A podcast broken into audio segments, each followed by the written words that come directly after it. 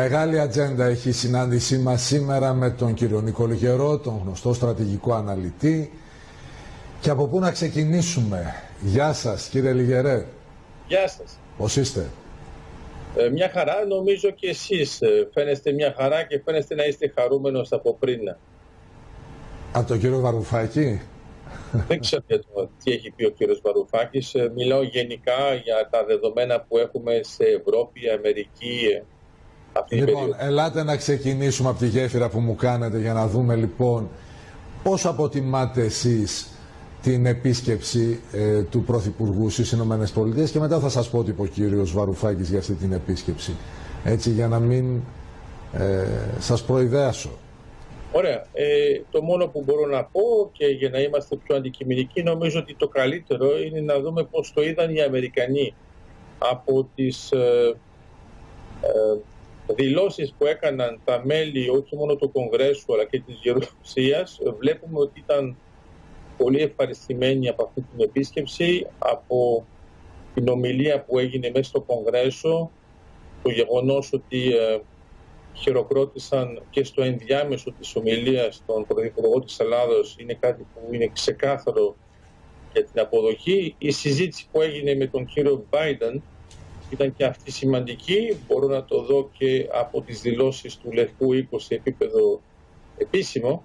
Ε, άρα μπορούμε να πούμε ότι ακόμα και αν εμείς αναρωτιόμαστε αν τα πράγματα πίνουν καλά ή όχι ανάλογα με τις ε, πολιτικές αγκυλώσεις που έχουμε, είναι να σας προειδιάσω για να μην ε, τα πείτε μετά, είναι ότι εγώ βλέπω ότι ανεξαρτήτως από τα κόμματα που υπάρχουν στην Αμερική, όλοι είδαν ότι ήταν κάτι το σημαντικό, ότι είναι μια θεμελίωση των σχέσεων μεταξύ των δύο χωρών. Έγιναν αναφορές στο παρελθόν, αλλά και για τα δεδομένα τα τωρινά σε επίπεδο ενέργειας, πολιτικό και βέβαια στρατιωτικό. Και αυτό σημαίνει ότι ε, ζητήσαμε όλα αυτά που θέλαμε να ζητήσουμε χωρίς βέβαια να πάμε πίσω ούτε ένα βήμα σε οποιοδήποτε έτοιμο. Μισό λεπτό. Όταν λέμε δεν πήγαμε πίσω ένα βήμα, ε, ναι.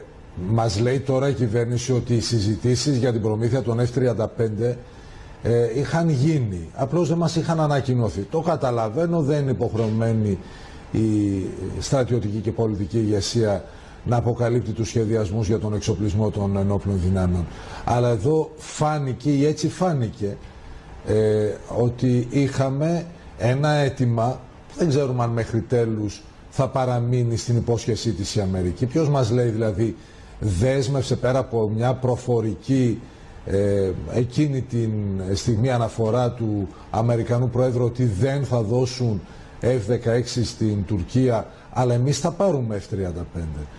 Άρα δεν ξέρω, αυτό, αυτό είναι κέρδος, είναι απώλεια, τι είναι; Ε, πρώτα απ' όλα δεν θα γίνει τίποτα με τα F-16 και θα το δείτε και από το, το ίδιο το Κογκρέσο. Αυτό που έγινε σαν αναφορά είναι ότι όντως έχουμε μια υλοποίηση για τα δεδομένα των F-35 για μας, αλλά αυτό που πρέπει να καταλάβουμε είναι ότι το γεγονός ότι η Αμερική κάλεσε τον Πρωθυπουργό της Ελλάδος για να δώσει μια ομιλία και εντός του Κογκρέσου και να μην παραμείνει μόνο στα ηθιμοτυπικά, ήταν και για να σφραγίσει και αυτήν από την πλευρά της ε, αυτές τις συμφωνίες και α, αυτές τους, αυτούς τους δεσμούς. Άρα λέω απλώς ότι ε, το συγκεκριμένο timing για την επιλογή ε, ε, και του καλέσματος του Πρωθυπουργού δεν είναι μόνο μια διάθεση της Ελλάδος να πάει στο εξωτερικό και να μιλήσει. Έπρεπε να γίνει δεκτό από τον Αμερικανό Πρόεδρο, έπρεπε να γίνει δεκτό από τον Κογκρέσο και ακόμα και από μέλη της Ρωσίας. Αλλά λέω απλώς ότι ε, συμβαδίζουν και συμπλέουν οι δύο πολιτικές των δύο χωρών και απλώς ήθελαν και οι Αμερικανοί να το ανακοινώσουν επίσημα για τις συνομιλίες που είχαν ανεπίσημα, αλλά βέβαια σε στρατηγικό και στρατιωτικό επίπεδο και τις είδαμε τώρα επί τόπου. Άρα εσείς λέτε ότι πήγε καλά η ιστορία αυτή και σε πολιτικό επίπεδο, προφανώς όλοι καταλαβαίνουμε το πολιτικό επίπεδο με την ιστορική ομιλία με την έννοια ότι δεν είχε προηγηθεί στην σύγχρονη ελληνική ιστορία ε, παρουσία Έλληνα Πρωθυπουργού εκεί. Είναι μια ε, έχουν και ένα καλό timing σε σχέση με τις αποφάσεις του ΝΑΤΟ, της Ευρωπαϊκής Ένωσης. Λοιπόν, πάμε τώρα στο ΝΑΤΟ όμως, γιατί εμείς ε, πάμε να διεκδικήσουμε να μην δώσει όπλα στην Τουρκία. Αυτό λέτε δεν θα συμβεί γιατί το Κογκρέσο αυτή τη δεσμευτική απόφαση έχει πάρει. Όμως θα πάρει πράγματα η Τουρκία από τη στιγμή ε, που με αστεία επιχειρήματα ε, ότι και καλά η Σουηδία εκπαιδεύει τους Κούρδους του ΠΚΚ στη χώρα ότι ε, δεν εκδίδει ανθρώπους που θεωρεί η Τουρκία τρομοκράτες και η Φιλανδία και οι άλλοι. Τέλος πάντων, με αυτά τα επιχειρήματα ε, προσπαθεί να βάλει εμπόδια στην ένταξη στο ΝΑΤΟ. Άρα κάτι δεν θα πάρει η Τουρκία για να καμφθεί, γιατί ξέρουμε ότι χρειάζεται ομοφωνία. Κοιτάξτε, θα σας έλεγα αν ήμασταν οι δυο μας τι θα πάρει η Τουρκία, αλλά επειδή η εκπομπή σας είναι για τον άνω το 8, θα κρατήσω. Απλώς μην επιμένετε και πάρα πολύ, γιατί σε κάποια φάση ε, μπορεί και να εκδηλωθώ. Τι θέλω να πω; Η Τουρκία παίζει ένα παιχνίδι πολύ χαμηλού επίπεδου. Θα δείτε ότι θα αλλάξει γνώμη και για τη Σουηδία και για τη Φιλανδία για ένα πολύ απλό λόγο. Ξέρετε, κανονικά όταν γίνεται η ένταξη στο ΝΑΤΟ μετά από τα επίσημα αιτήματα, συνήθως αυτοί που έχουν βέβαια τα εργαλεία είναι οι Αμερικανοί και υπογράφουν στο τέλος. Εδώ ξεκαθάρισαν από την αρχή ότι θα είναι πολύ υπέρ αυτής της ένταξη και μάλιστα έχει γίνει αποδεκτό να ενεργοποιηθεί το άρθρο 5 ακόμα και πριν την οριστική ένταξη. Αυτό είναι εντελώς ε, ε, ουτοπικό.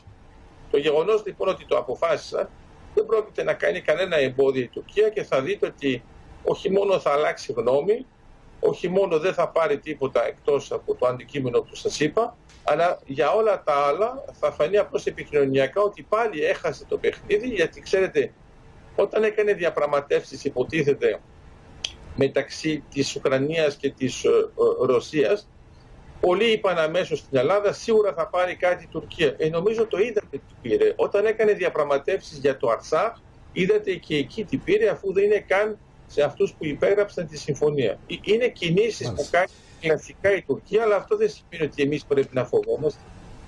Άρα λέτε ότι στη σύνοδο του ΝΑΤΟ, στη σύνοδο κορυφής σε 40 μέρες από σήμερα, στη Μαδρίτη, θα έχουμε και την ένταξη των δύο χωρών, την ειστοχή των δύο νέων μελών, λέτε.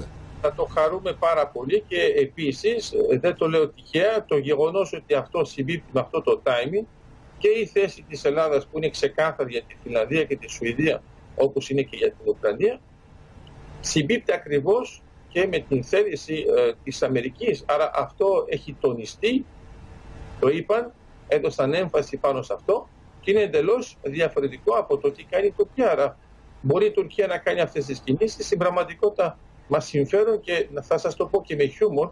Εγώ όταν άκουσα ότι η Τουρκία θα βάλει βέτο, το χάρηκα για να γελιοποιηθεί ακόμα μια φορά γιατί ε, θα ήταν χειρότερο για μας αν είχε πει εγώ είμαι υπέρμαχος της ε, Φιλανδίας και της Σουηδίας, γιατί δεν θα μπορούσαμε να το χρησιμοποιήσουμε σαν επιχείρημα. Άρα βλέπετε λοιπόν με πόσο άγχο σας απαντάω.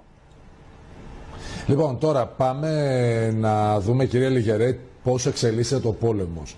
Όταν λέμε ότι έπεσε η Μαριούπολη, θα δούμε τι θα γίνει αν τελικά οι δύο πλευρές καθίσουν στο τραπέζι, γιατί έχει πει ο Ζελένσκι, πια εγώ θα συνομιλήσω μόνο με τον Πούτιν, με κανέναν ενδιάμεσο ε, και επιστραφεί ή έχει χαθεί οριστικά ε, η Μαριούπολη; Πρώτα απ' όλα για να είμαστε σοβαροί, η Μαριούπολη δεν θα παραδοθεί, ε, έχει απλώς ισοπεδωθεί, άρα δεν είναι κάτι που θα χρησιμοποιήσουν οι Ρώσοι στη Μαριούπολη με την πράξη βαρβαρότητας που έκαναν εκεί πέρα, όπου ουσιαστικά μιλάμε για μια ανύπαρκτη πόλη. Και να ξέρετε ότι ακόμα και αυτό που έγινε στην Αζοβστάλ, στην πραγματικότητα είναι πάλι ένα πλαίσιο ανταλλαγής. Δηλαδή είναι πάλι μια διαπραγμάτευση που έγινε. Κανονικά, αν θυμάστε καλά, η Ρωσία είχε ανακοινώσει ότι είχε κερδίσει αυτή τη μάχη και τα είχε ισοπεδώσει όλα και όλα ήταν τελειωμένα. Συνέχισε μετά να βομβαρδίζει και βλέπουμε ότι ε, και αυτό που σας λέω ε, ε, έχουν υποστεί κριτικές και από τη Ρωσία, οι ίδιοι οι Ρώσοι, σε διάφορους χώρους γιατί λένε ότι ακόμα και για αυτή τη μάχη στη Μαριούπολη αναγκαστήκαμε να κάνουμε διαπραγμάτευση και να παραδοθούν και θα μπούμε και σε ένα πλαίσιο ανταλλαγής ε, πώς να το πω, φυλακισμένων. Άρα λέω απλώς ότι όταν θα το δούμε με αυτόν τον τρόπο θα καταλάβουμε ότι δεν παίζεται το παιχνίδι στη Μαριούπολη, παίζεται αλλού και βλέπουμε ότι η αντεπίθεση της ε, Ουκρανίας σε πολλά σημεία έχουν ξαναπάρει πόλεις, τουλάχιστον τέσσερις τώρα μέχρι τα δεδομένα που είχα λίγο πριν αρχίσουμε την συζήτηση και λέω ότι αυτό δεν ήταν αναμενόμενο. Άρα η, η αλλαγή φάσης έχει γίνει και τώρα παίζουμε διαφορετικά.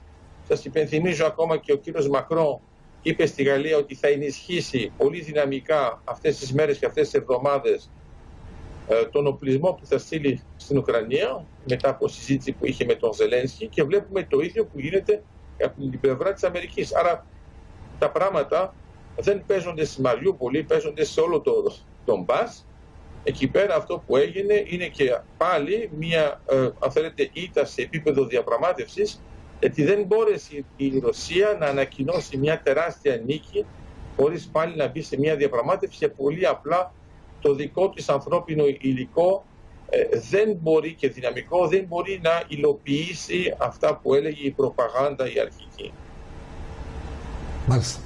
Ε, να κλείσουμε λίγο με μια εκτίμηση για το τι ορίζοντα μπορούν να έχουν όλα αυτά ή δεν είναι διαγυμνόφθαλμου ορατός αυτός ο ορίζοντας; Μηνών, μηνών. Ε, θυμάστε όταν κάναμε τις πρώτες μας συζητήσεις και για το οκρανικό είχαμε ανθρώπους που απέδειξαν την ασχετοσύνη τους και είπαν ότι είναι θέμα ημερών, δεν μιλάνε πια για αυτό το θέμα. Ε, τώρα ξεπεράσαμε τις 80 ημέρες και όλοι θεωρούμε ότι αυτό είναι φυσιολογικό.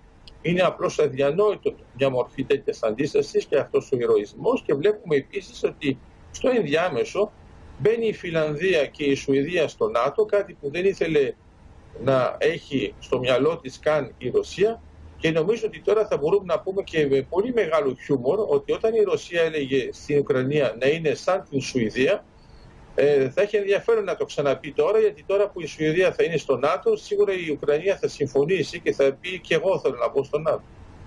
Σαν τη Σουηδία. Μάλιστα. Ευχαριστούμε θερμά. Γεια σας κύριε Λίγερε. Να είστε καλά. Καλή συνέχεια. Πανηδίν. Ευχαριστούμε.